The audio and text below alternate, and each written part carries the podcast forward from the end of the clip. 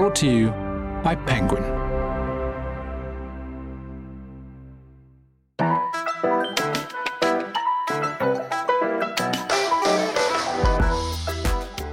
Hello, and welcome to the Penguin podcast, where we talk to writers about writing.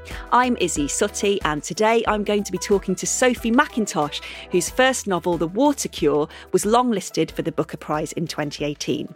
Sophie's latest novel, Cursed Bread, is a mesmerising and chilling story inspired by the true events of an unsolved mass poisoning. It's been described as a shimmering fever dream and remarkable, sensuous, and thrillingly written. Sophie, it's great to talk to you today. Welcome to the Penguin Podcast, or Croeso i Bodlediad Penguin, so you are bilingual, um, and I'll come on to that later. Yeah, thank you so much for having me. Um, yeah, it's really exciting to be here.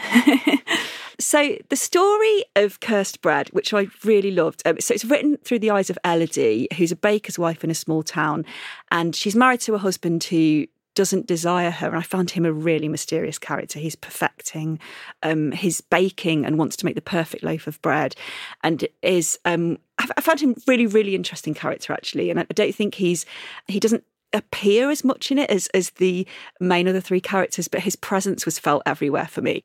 Elodie becomes obsessed with two new arrivals to the community: um, a woman called Violet and her husband, who's an American ambassador, and they're quite mysterious and alluring. And this account of desire is set against the post World War II backdrop of a true story of a town in France, Pont Saint Esprit, where the residents succumbed to a mass poisoning in 1951, which has never been solved. When did you first encounter the story of the poisoning?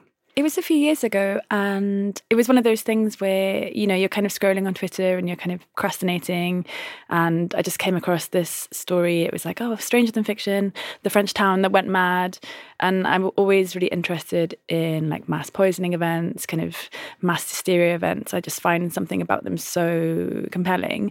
So I read about the story, and I was like, oh, that's that's really really interesting. I was just sort of stuck in my head, and I, I kind of write. Well, until then, I'd sort of written mostly sort of more speculative fiction. I hadn't really worked from true events, so I kind of I had the story in my head, and I kept thinking about it and returning to it, and wondering, you know, if there was sort of something there that I could use for like a story or a novel. And then I kind of it sort of took on a life of its own, really.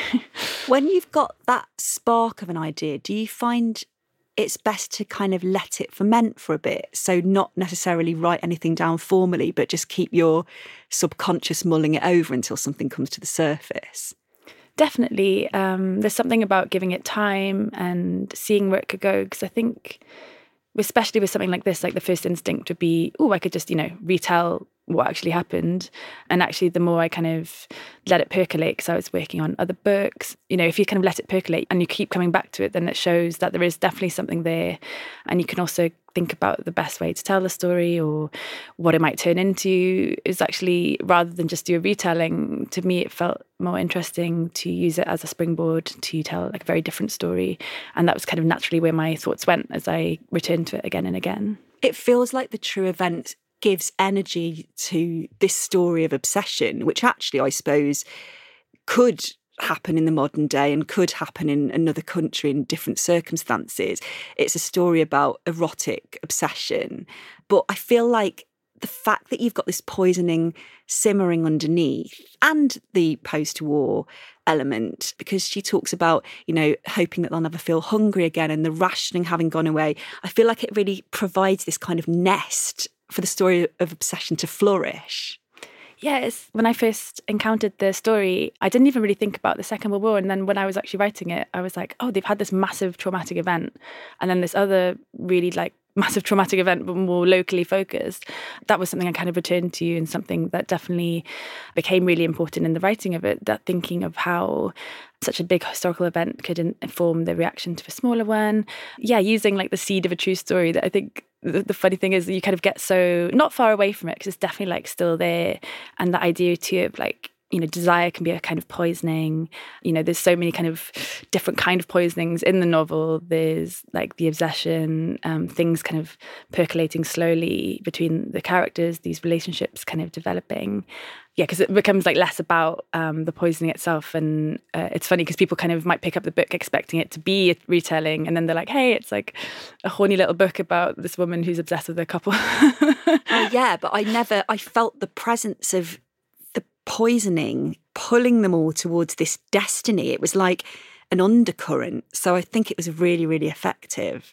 And I think it would have been a really, really different book if the poisoning hadn't, as you say, there's a poisoning within the obsession that she has for the couple, especially for Violet, I think. And you've got the fact of the poisoning that perhaps you know is coming, but perhaps you don't. I think it's interesting. If I hadn't known that it was kind of inspired by, because I would say it's inspired by the story of the poisoning rather than a retelling of, or even based on, um, it's like you've used the spark of the poisoning to create something else. If I'd picked it up and not known the story of the poisoning, I still would have felt this momentum, like it's building towards something really violent and unpleasant. So you've used it in a really effective way. And for me, it's, I think, far more interesting to read a story like this rather than a direct retelling. Did you ever think, actually, I should do that? Or were you always thinking, I think I'll just use it as a springboard? I think when I read about the story first, I actually felt a little bit kind of like smug because I was like, great, I've actually like the story's basically written. yeah. um, but then it like never kind of works out like that.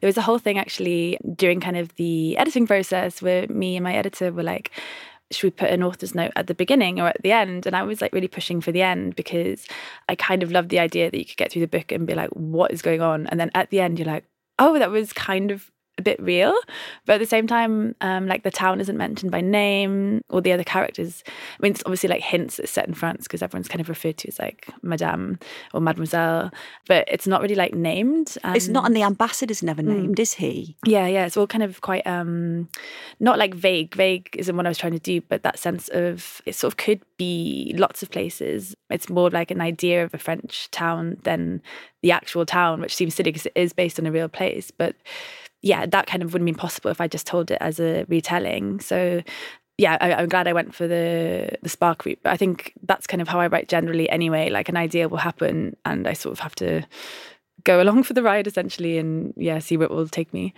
With the conversation about the author's note coming at the beginning or the end, do you find that the relationship with the editor is really important? Because you, those conversations can be slightly sort of want to go, it's my book. Let's just put it at the end. Um, do you feel like the relationship with the editor kind of gets tested in a way at points? I don't. Mm, maybe I think I have a I have a really good relationship with my editor, so I think I've been super lucky. And she edits with so much care and thoroughness, and she's worked on all my books. So like we've been together since the start. It makes it sound like a long marriage. it kind of feels like a professional marriage. She is so great because she's very much like, okay, well, it is your book. I'm going to obviously like here are my suggestions but if you really feel strongly about something as long as you can like fight for it it's just kind of making your case. And so in this case it was one of those times where i was like look i really want the author's note at the end because i just feel like the experience for the reader will be different. This is what i'm trying to do. And it's sort of like yeah fair enough as long as you yourself know why you're making that decision which is actually like quite a good habit to get into anyway instead of being like i just want i want i just want it. Yeah i think that's true. Like sometimes you surprise yourself when you have to give a reason and it can actually teach you something about the work itself. Mm, yeah. It's good that you know each other so well as well. She must know you inside out and your work inside out and there's such a value to having that relationship that trust between each other. Three books in as well you just really get the sense that you know someone really knows your voice and kind of knows what you're trying to do and i think that's really you know really exciting and really really lucky to have as well so I mentioned that you are bilingual, and I, am really interested in. So you did your schooling in Welsh. I know you've said that um, your parents aren't Welsh speakers, um, but you grew up in an area of Pembrokeshire that had a Welsh school. You you did your schooling in Welsh. Um, I know you've said that you perhaps are slightly more rusty these days, but I'm sure it's still all there within you. Do you think it's an advantage to have had that bilingualism from such an early age, especially with a language like Welsh that is so lyrical and has so much literature written in it. completely. I think it just kind of really feeds into the way you think about musicality. And my school was very into like Eisteddfods and you know, that big festival where you kind of do a lot of music, a lot of um, reciting and writing. Uh, we'd have the writing competition each year as part of it. Where in like Wales, you have this sort of big poetry competition, and you get to be like crowned, and you get to sit in the chair, and we, so we would do like a small version of that. It's um, taken really seriously in Wales, mm. isn't it? The the Eisteddfod. I'm yeah. going to my first one this year, and it's um I'm really excited because we don't have anything like that in England. I was excited. You're going to see Mr. Urdd, oh, yeah. mascot. yeah. um, no, no, it was really, it was a really big thing in my school, and I really used to look forward to the, you know, the writing portion. It was kind of, you know, you just you kind of have a day where you get to go off, and if you want to compete, you can like just write poems. It was, it was brilliant. My favourite day of the year at school.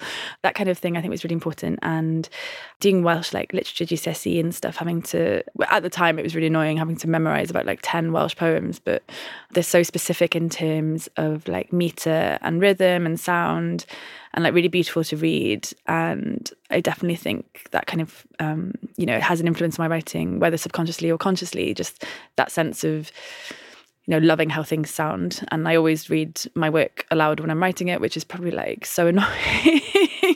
um, but I think it's quite a good exercise just in terms of thinking about how it's fitting together, not just on the page, but like as a kind of as a rhythmic whole, I guess. So we always ask our writers to bring on a few things to talk about. So the first object that you've brought, and I presume you haven't actually physically brought this with you, um, is something that reminds you of home. I brought um, the sea. The sea is uh, like a massive thing in my work. Um, you know, my first book, The Water Cure, was set in a hotel by the sea. Um, yeah, I grew up in Pembrokeshire in Wales. It's kind of always been something which is like really important to me and sort of crops up again and again. When I was sort of thinking about these sort of objects, and I, I was thinking about how, you know, long, especially the time of year it is, I was thinking about like long summers in Pembrokeshire and how formative that time was in terms of that sense of really connecting with the landscape and these sort of endless days, having so much time to like think and swim around and I keep saying connection to the landscape, which is like so cheesy, but that feeling of like really belonging somewhere and just like yeah, swimming around and these like long, endless summer days. Whenever I kind of think about um, growing up in Pembrokeshire and kind of growing up in Wales, I do remember the strangeness of it as well, and how you know how spooky it can be, especially growing up kind of before the internet and just being like a you know a child sort of in the middle of nowhere, basically just like reading and swimming all day long. Did you spend a lot of time alone? Yeah, for sure. I was quite um, well. We lived in the middle of nowhere, and I was quite like a quite like a loner child, just kind of used to like getting a piles of books and just yeah, inventing kind of harebrained schemes. Sometimes with my sister, and like sometimes alone. and we lived on a we lived on a farm for a bit when I was about seven or eight, and you know there was kind of always always sort of like minor disasters happening. Like I remember we like we adopted like a stray cat and she had kittens things that kind of are sweet and nice and kind of rural and then they kind of go go bad like being chased by bulls and stuff yeah i thought about that actually when i was reading the book because there's like the horror, I suppose, of life or the violence, the darkness just there. Um, and sometimes in the book, it felt like the two worlds, it was really like a Venn diagram revealing itself to me, where you had the world of the town and the community, and I suppose the monotony perhaps of their work, washing the clothes and the routine, knocking up against this chaotic underbelly of what was happening. So her obsession with Violet and the ambassador, the I suppose the erotic nature of her fantasies about the both of them, her feelings towards her husband, which I think had jagged edges, um, and also I suppose the fact of the poisoning. I found it really effective that these two worlds kind of were almost squashed together at times, jostling. Mm for space. Is that something you look for in the art that you like? Do you like reading books where that darkness is evident or looking at pictures where it has that kind of bite to it? Mm. I, I, love that the jagged edges, yeah, um, and yeah, so much. I kind of, i have always been drawn to things that are quite morbid. I guess I don't know. Um, I don't think it is morbid though. I feel like it, like I know what you mean because I think some people would go, But to me, it isn't. It gives almost makes me more excited to be alive because Mm. it's like that stuff's there. So live. yeah, the, kind of anything that kind of has a darkness to it, I think, especially when yeah, when the darkness kind of rubs up against something else, which is like lighter, it's so it's so intriguing. Like Cursed Bread is it has like these kind of dark like nature elements and yeah, that kind of that rubbing up of these different elements. But I just remembered there's like actually not sea in it, but it's the only book where there's not really a sea. but there's definitely like there's water as well. There's lots of But it- mention of water, yeah. actually. There's lots of mention of light and water. So there's often orange light, and there are pools of light, and there are slices of light. I loved the pacing of it, and I loved the way that you described the rain and the light because it gave real context to what was going on, and nothing was rushed. It was just when I was reading it, it was like veils of desire and veils of thought. It reminded me of the sea, the way it was almost like waves of, of thoughts. So I think that the sea is there actually, even if it's not literally described. And I know what you mean. I think I got the sense that it was a European town. Um, I didn't want to know about the poisoning beforehand. I sort of vaguely knew it was based on this true event, but I think it was great that the author's note came at the end. Um, I felt like it was in Europe and I didn't need to know any more than that but there's something about the waves, the inevitability of what's going to happen. I think that that's present in the sea. Sea will always keep going. That's just about the only thing that we can be sure of. Yeah, I Um, think as well, like water is that element that does have that specific kind of, you know, that kind of beauty and darkness. This is actually like a very powerful element. Like nature is kind of terrifying and can harm you, and like nature doesn't care about you. But when you look at the sea on a, a warm day, as opposed to a rainy day or a snowy day, it completely changes, doesn't it? Mm, yeah, completely. It's just like it becomes, you know, like benevolent and, and sweet and like lovely, and it just seems like nothing could ever ever go wrong. Even the tide coming in changes everything. So I guess you think, you know, oh, I'll go and swim in there. And it's like, well, you can, but there's always a condition almost. Mm. I was always really fascinated by this Welsh like folk tale about Cantre'r Gwaelod, about like a town which is like flooded and then becomes sort of a Atlantis. And I don't think is actually I don't think it's actually true. I don't think there's actually like a flooded town, but the idea that you can like still hear the bells ringing and there's a whole kind of secret kind of world underneath the water. And yeah, I I, I mean I grew up with Welsh mythology, so it's kind of it's always been like really fascinating for me. I remember my parents had this book called the Welsh Fairy Book, and I still kind of leaf through it when I go home. There's something about the underground, the bell tower in the houses. It's like nature fighting against man in a way. It's like the bells want to carry on ringing despite the sea. There's a mm. kind of two forces there again. I'm not surprised you're fascinated by that.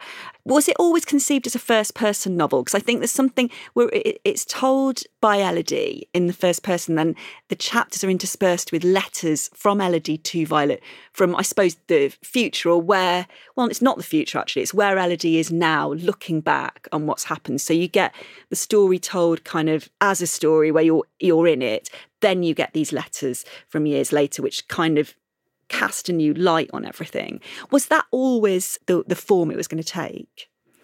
Yeah, I think it kind of always definitely felt like a first person um, book to me. But actually, no, that's not even quite true because I had a lot of trouble with this book figuring out what voice to do it in. So I actually originally did it in Violet first person and I wrote like half a whole book. And then I got to the halfway point and I was like, it just kind of wasn't, it wasn't really working. Like I just didn't, there's always like a sticky middle, but it was fully just. I think if I was like absolutely dreading kind of going on, and I couldn't see a way forward, and I was like, well, that's kind of a sign to rethink it. And it wasn't the story; it was just like the way it was being told. So I kind of thought about how better to tell it, and then yeah, I had a sort of experiment with. Um, I went for like a chorus of ghosts. I don't really know where that one came from.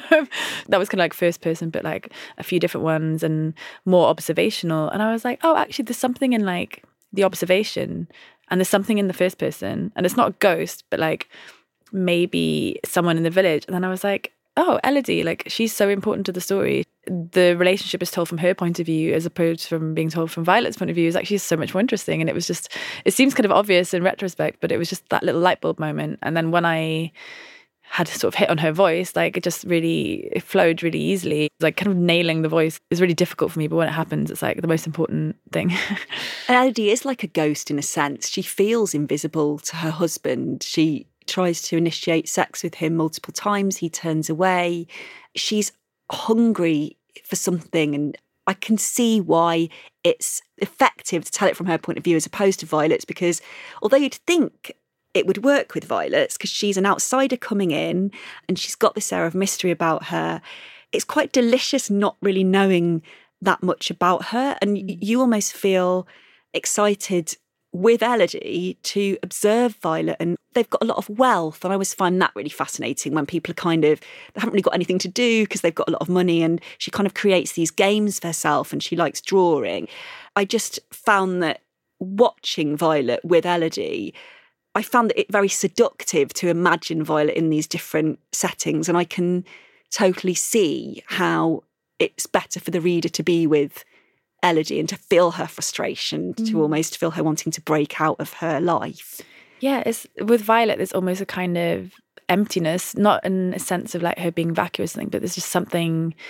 Yeah, there was just a sort of a space, which I guess is space that like Elodie can project so much onto. I could have, you know, maybe gone deeper into Violet and kind of explored that emptiness and you know done something with that, but instead it was more interesting to me to go for Elodie, who's like completely not empty. She's just like, you know, wildly full of so many passions and like no one ever listens to her. Like there's a point in the book where she's just like talking to her husband and just like he's not registering at all. She's like, I'll throw myself off a bridge, I'll like bake myself into a pie. And he's just like, okay, darling, fine. and it's just like no one's listening to her. So to have her like be able to tell the whole book and to tell it in like this lurid detail and to, you know, say what she wants for the first time, to have people kind of listening to her story instead of taking in other stories, that felt like an important kind of distinction as well. Like not something that Violet would have had to sort of deal with. Also, there's bits where Violet gives her tidbits about her past, like the time that she's spent time in a mental institution. Um, she talks about feeling like her, her head had been cut off and she's carrying it around under her arm, which is such an amazing image. And the fact that she doesn't give Elodie that many facts about her life, you feel this complete infatuation that I suppose most people have felt this. I certainly have, where you're completely infatuated by someone, and any tidbits that they give you, you kind of feast on because it's like they've chosen me to tell this to. Mm, yeah, it's such a toxic dynamic. That sense of like begging for crumbs almost, but and like kind of hating yourself for it, but also you know being so grateful and and you know for her I think it's the first time she's had a kind of passion like that that's actually not totally reciprocated, but she's been inducted into this life. She's been, you know, loved in a sort of way. Any kind of attention to be sort of given it after craving it is so um, seductive to her. And also, it feels at times that Violet needs her, and then at other times that she's dismissive, and that is the way humans are. Mm. Um, well, let's move on to your next object. This is something to watch. Morvern Callar. Um, yeah, so this is my favourite film. And I always think of it when I'm writing books because it's got a very singular heroine at its heart who I guess also has that kind of sort of quality of emptiness that I think Violet has.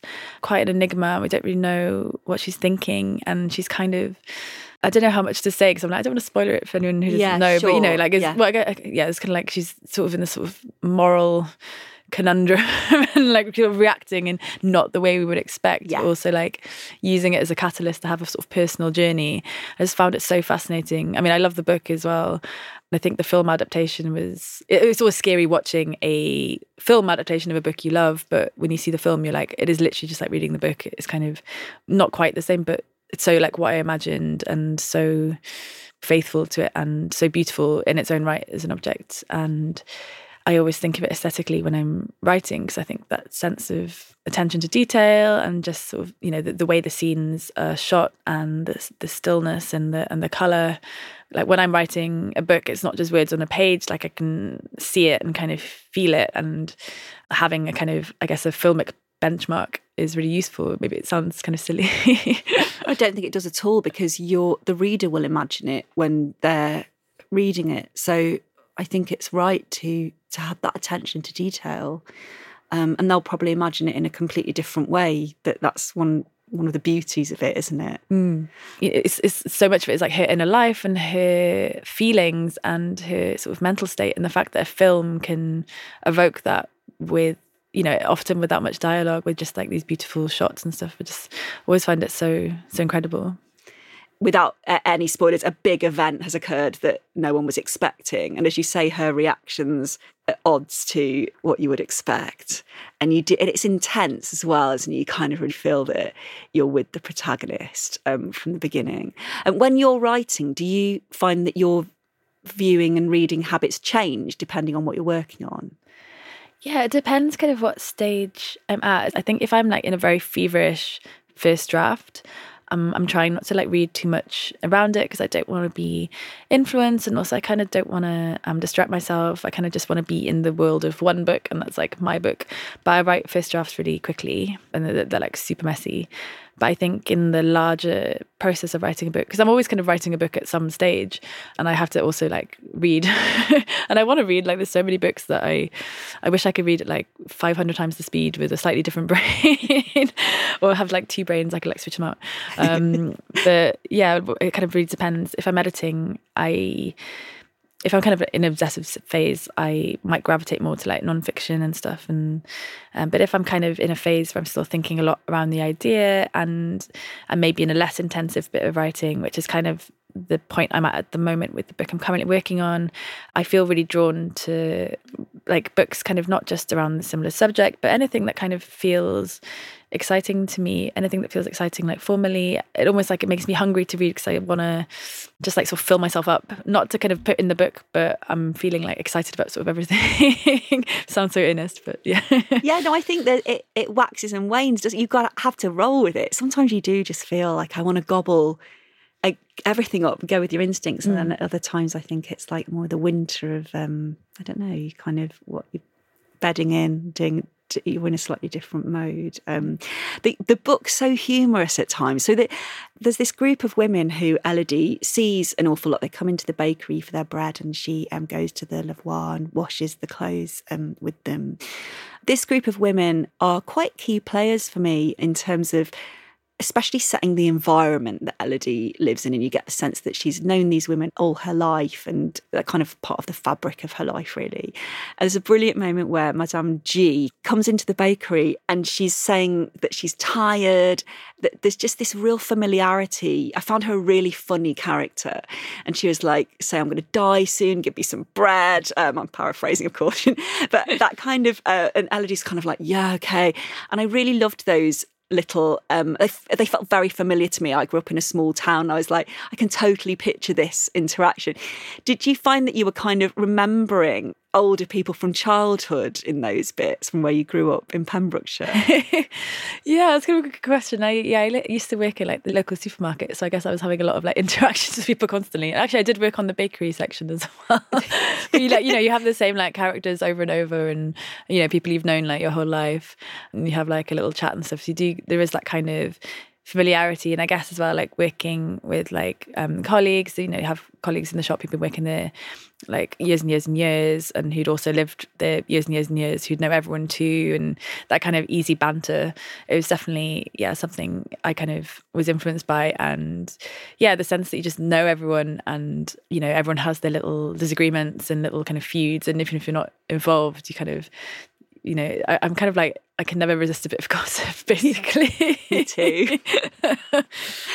And when you go back, do you feel comforted by that? Do you feel like you slot back in to kind of the Sophie you were when you were younger, and you kind of know your your dynamic within the community? And do you like that familiarity? I do like the familiarity. I guess I don't go back as much as I used to, which is makes me sad. But I did take some friends back recently, and we went to like the pub that I used to go to as a teenager, and it was just like so funny to kind of go back in and be like, oh hey, this is where I spent like every weekend from like age 15 to 19 um yeah it like kind of seems tiny um let's play some pool let's have a let's have a drink um but yeah it was kind of it, it is funny going back and just people change so much and but some things stay the same and yeah. Yeah.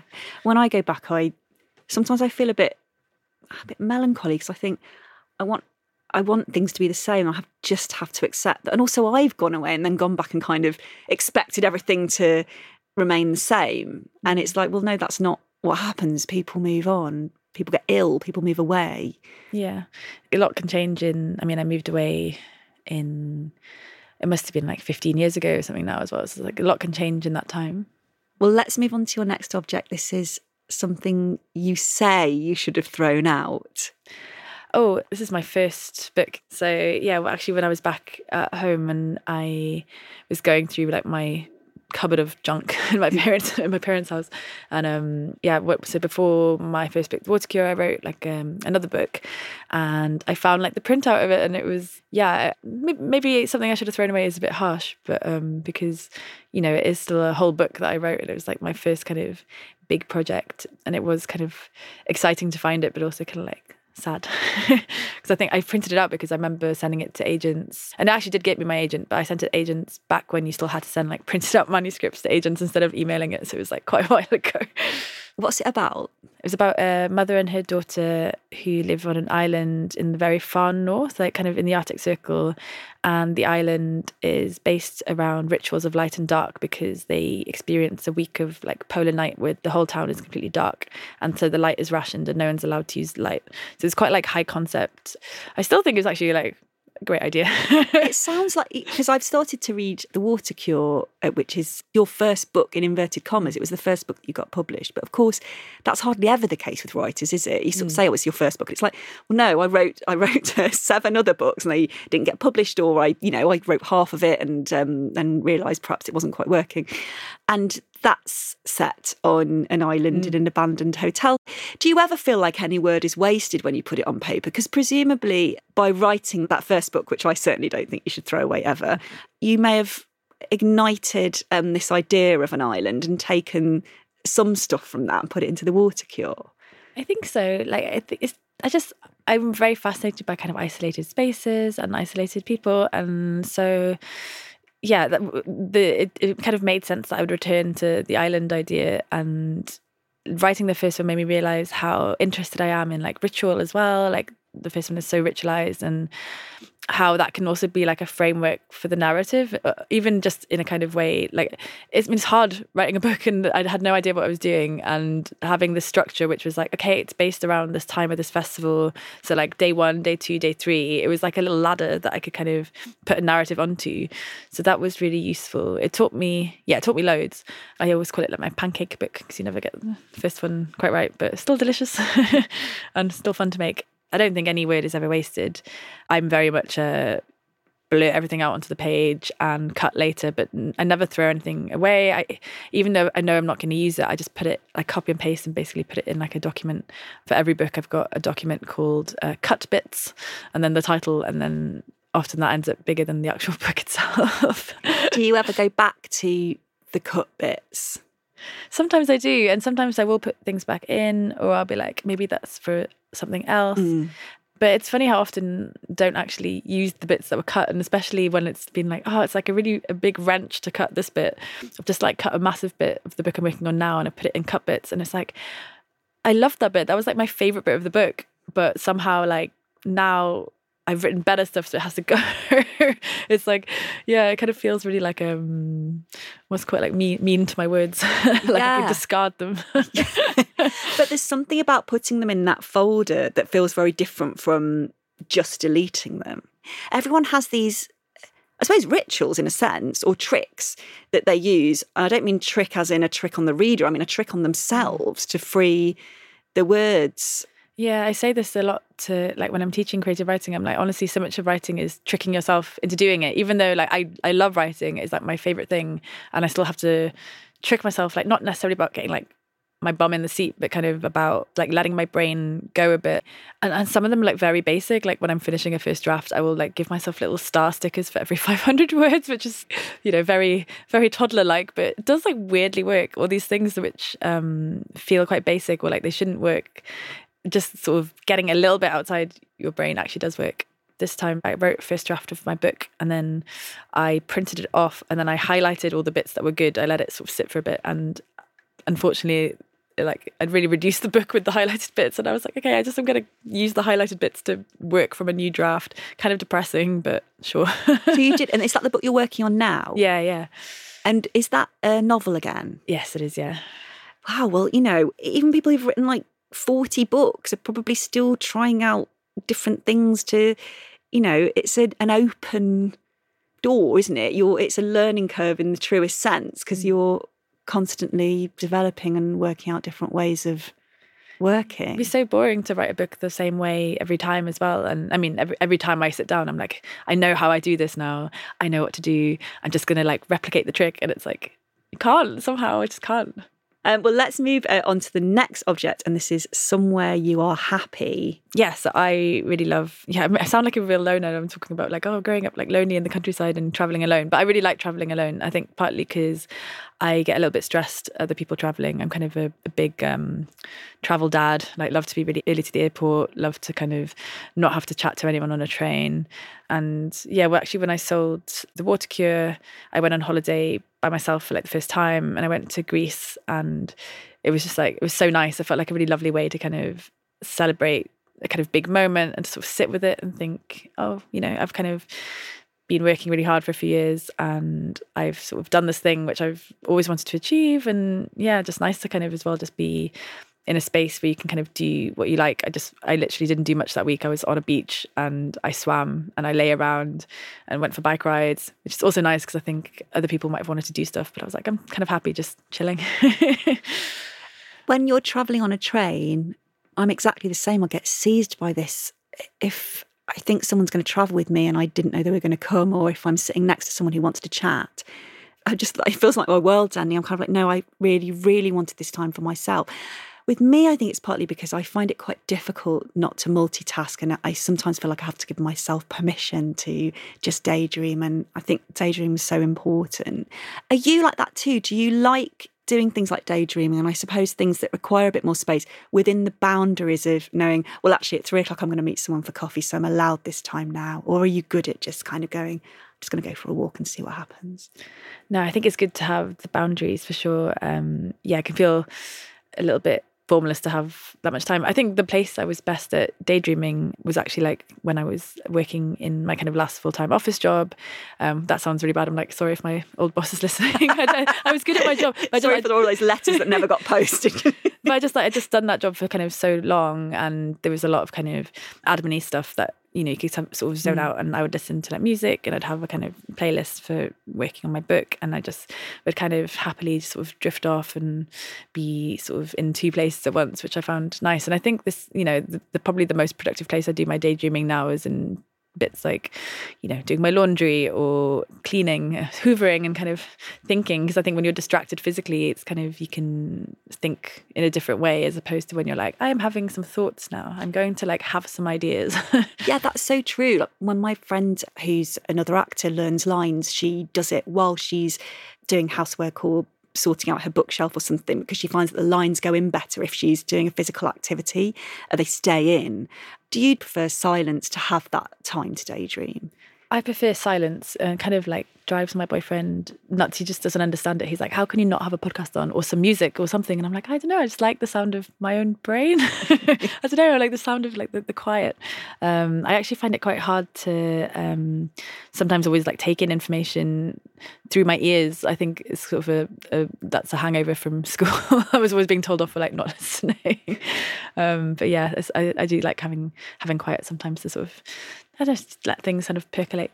And there's something when you were talking about your childhood and about the sea, you mentioned quite a few times that space that you were allowed that space through where you lived, and I suppose the nature of growing up on the farm and and the nature of your parents allowing you to kind of play alone and be alone.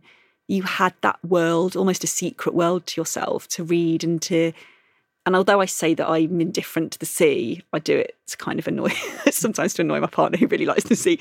I do like the sea, but I don't I don't know. I don't feel that connection to it. But the thing that I think is when I'm on the beach, everything has to slow down. It feels really instinctive to just kind of bed in, and it's a good place to read. I don't think it's a coincidence that a lot of people get through books on the beach, even people who don't read that much. There's something about the waves that lulls you into that space where you can daydream and you can maybe get a bit nostalgic for childhood holidays. Mm, totally. Yeah, I love that. The beach does feel like a time kind of out of time. like you can be there for hours and hours, but you can also kind of be there for 10 minutes and feel like you've been there for about three hours. yeah, it can be really energy giving in that way, can't it? Or going for a blustery walk, you know, especially the beaches within the UK we're not talking about golden sands and endless blue sea, are we? We're talking sometimes about really rough waves. And would you go for walking like a storm or like really windy weather? Oh yeah, for, for, sure. Like that, my parents actually love doing that. I think the second there's any kind of wind, my dad's like, right, we have to go to the beach. And there's like one beach called Amroth that they go to quite a lot, and it's you know it's not the most beautiful beach in the world. It's quite like pebbly and quite grey, but it's a really good one to kind of watch the waves hit. And yeah, a lot of like my parents going for a walk there just kind of involves heading there, like getting a hot chocolate, just watching the scene, sort of coming back. There's something about the word bracing. It's like you've got to brace yourself against something, and then you go home, get home, shut the door, and you're back in your cozy. cozy. Yeah. So when I first started reading the book, what jumped out to me was Elodie's need to escape and fantasize. But actually, as I went on, what stays with me, having finished it now, is the theme of hunger. So I feel like both Elodie and Violet are, are not sated, especially Elodie. And Elodie has this great desire for clarity. So she talks a lot about being an archivist and sifting through events, raking through to try and find meaning. And often within a single sentence, she'll say, This is my version of what happened. Actually, it, it could be this, is it or isn't it? It looks like she's holding past events up to the light and turning them around for me and kind of it seems really important to her to try and make sense of what happened and to have that clarity and sort of look for certainty in, in oblivion, really. Are you good at living in the grey area? Hmm, well, that's such a good question. I feel like I'm getting better at it. I think weirdly, like the pandemic sort of helped me be better at uncertainty because it was like, wow, it really doesn't matter what you know about anything or about your entire life. It can just change. Things can be like very different. So I think I've definitely got a bit more like relaxed about yeah living in the grey area. But yeah i think maybe elodie belongs to like a version of myself where i really did not like uncertainty and i needed to know everything. And she's just completely shocked and just trying to figure out what happened. And i think we're not good as human beings generally at kind of dealing with what we don't know. We always want closure and we always want a reason. And she keeps just thinking like if she can remember it again if she can remember it one more time if she can go over it. Like she if she can just figure out what actually happened because she has no idea what actually happened to her then you know she can kind of move on and that's not kind of always how it works but that kind of rumination and that sense of just trying to get everything correct was something that I wanted to build into like the narrative form. But I remember reading I think it was in Bluets by Maggie Nelson that you know every time we remember something we actually we change the memory because we remember it like a little bit different. And so that was really interesting to me too that idea that actually by trying to fix down the evidence she's kind of altering the evidence. She's um, changing her own perception of it. She's turning it not into the memory but into the memory of a memory. So there is that layer of uncertainty too. And coming back to the sea again when you were talking it reminded me of a pebble lying on a beach and uh, the waves slowly eroding the pebble. So it's like with each examination of it she's eroding what originally happened. And I think that is what we do, especially at the end of relationships. I did it. Certainly, you know, when I got my heart broken at 17, it almost felt like to make sense of what happened would enable me not only to move on, but to kind of somehow have power over him. Like I didn't want him to leave with all the power. Mm. And she has given so much power to this couple, and that sense of one of the the biggest drivers in life, but also in the book is like she's just kind of heartbroken, and she just wants to know what happened to her, having lost so much, and you know, feeling hoodwinked almost, feeling like she's been taken in, not knowing what's real and what's not real. I think those are the kind of feelings many people can kind of identify with in a romantic way. Definitely, definitely I can. Well, let's move on to your last object, and this is something that changed you. So, learning to cook. Well, my mum was always a really good cook um, growing up, and I kind of used to love helping her. But then I guess I kind of, when I went to uni and stuff, I kind of fell out of the habit. And then, well, when I moved to London, I was getting kind of more into food and learning about food and ingredients and started to cook a bit with my um, then partner. And together we'd kind of make these like quite elaborate meals.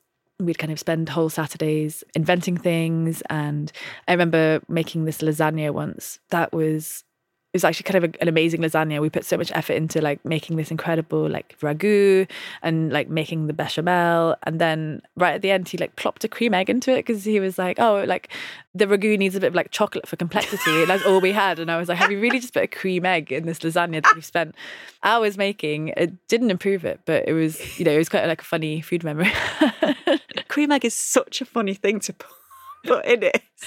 Yeah, I mean, like, he, he's kind of like a well, chaotic food genius, I think. Yeah, but it's completely different to how I cook, which is like quite um, a lot more methodical. do you like following a recipe, or do you like do you kind of feel a bit hampered by receiving that instruction? I like a recipe as a guide, um, and then kind of spinning off it a little bit. But you know, some it's kind of that hit and misses approach is sometimes won't come together, and you can have some kind of terrible result. I think um, I, I, love making like kind of like lemon tarts and stuff, but it's definitely been time. So I'm like, okay, well, this is just like a, a lemon goo, runny, runny lemon like milkshake. um, but yeah, but my kitchen is kind of my my favorite place, and I really like having my friends over and like roasting a chicken. And I don't know, something that's really nice about it. It feels like the opposite of writing in some ways, because it's just sort of there with the food, chopping calmly. But also, I guess that's where I do a lot of thinking too in, in the chopping chopping of vegetables. so no podcasts when you're cooking either. No, but I do yeah. have music sometimes depending on how I'm feeling. If I'm cooking for like a big meal, I'll probably have something like high energy. yeah. Um, I wonder if it feels like the opposite to writing because the meal is gone when it's gone. So mm. you've got the memory of the conversation and I think the combination of people when you bring them around is really important and you can have such as I get older I just love having a long meal and kind of having those hours together. But I wonder if it feels like the opposite of writing because there's no finished product apart from the memory. Whereas with, with writing, you've got a thing. Yeah, I kind of love that. Yeah, this writing is so you know you chip away at it for ages and you're even if you're cutting bits and putting them in the, in the cut bits folder like you're creating something and even if i'm cooking all day like it is just gone. Yeah. it's something kind of freeing about it. Like it's something you're not making something it's like the joy of doing it in its own right. I think maybe because it's like kind of unproductive and productive i think i really struggle with doing things that are like not productive which is pretty bad. It's you know it's nice to sometimes just like waste some time but yeah, I love knitting, I love cooking, and maybe cooking kind of fills that space where it's like it's productive but it's relaxing. And it's also important because you don't want your guests to be poisoned, just to bring up the theme of the book actually, but also you want them to enjoy the meal. You want to kind of risk a little bit by maybe putting some stock in where it doesn't say so, but you also want them to enjoy it. So I think there's a lovely, there's a kind of boundary, there's a guideline there, but you have that bit of freedom mm. within it. The funny thing is, because I was writing Cursed Bread in lockdown, and obviously everyone was so into sourdough, and I've been asked um, by people like, "Oh, like were you kind of doing loads of baking while writing Cursed Bread?" And I was like, "Actually, no, because I went through all of like the first lockdown without a functioning oven, so oh, really, I, I just had like the hob, like two hobs and like a travel fridge. And so there was kind of no baking going on. But I did get really good at making like flatbreads. And I think one day we had like a barbecue and we had this really big barbecue. So kind of cook things on that. And I was just kind of so desperate to make bread somehow that I made it in like a, a casserole dish and I put the casserole dish in the barbecue. Actually really worked. kind of had quite like a camping vibe. But um yeah, it was funny just one of those like lockdown projects. You're like, I'm so bored. Can I bake bread in a Creuset on a barbecue? Like, I feel like maybe you're not meant to, but like, I'm going to try. Absolutely. um, what is it you remember most about cooking with your mum when you were little? I think it's kind of feeling grown up and excited to help. I remember like the kitchen just feeling so big to me. Yeah, my mum kind of would give me a lot of freedom to try things. I remember making a candy floss cake for my granddad once. Like, like he took me to Barry Island and he bought me a big bag of candy floss. And I was like, oh, I could probably like do something with this. And I must have been like five or something ridiculous. But my mum sort of helping me and not really saying anything is like cracked like many eggs and just mixed the candle floss in. It's probably had bits of shells. I think I used like my sieve from the garden. So it probably has sand in it as well. And like, I still remember my granddad sitting down and eating it, like actually eating the whole thing and being like, that is delicious. Well done. and me feeling so proud. But it's like, that is a true act of love to eat this sandy, eggy candy floss omelette that your grandchild has made. yeah, that should be the test. Yeah.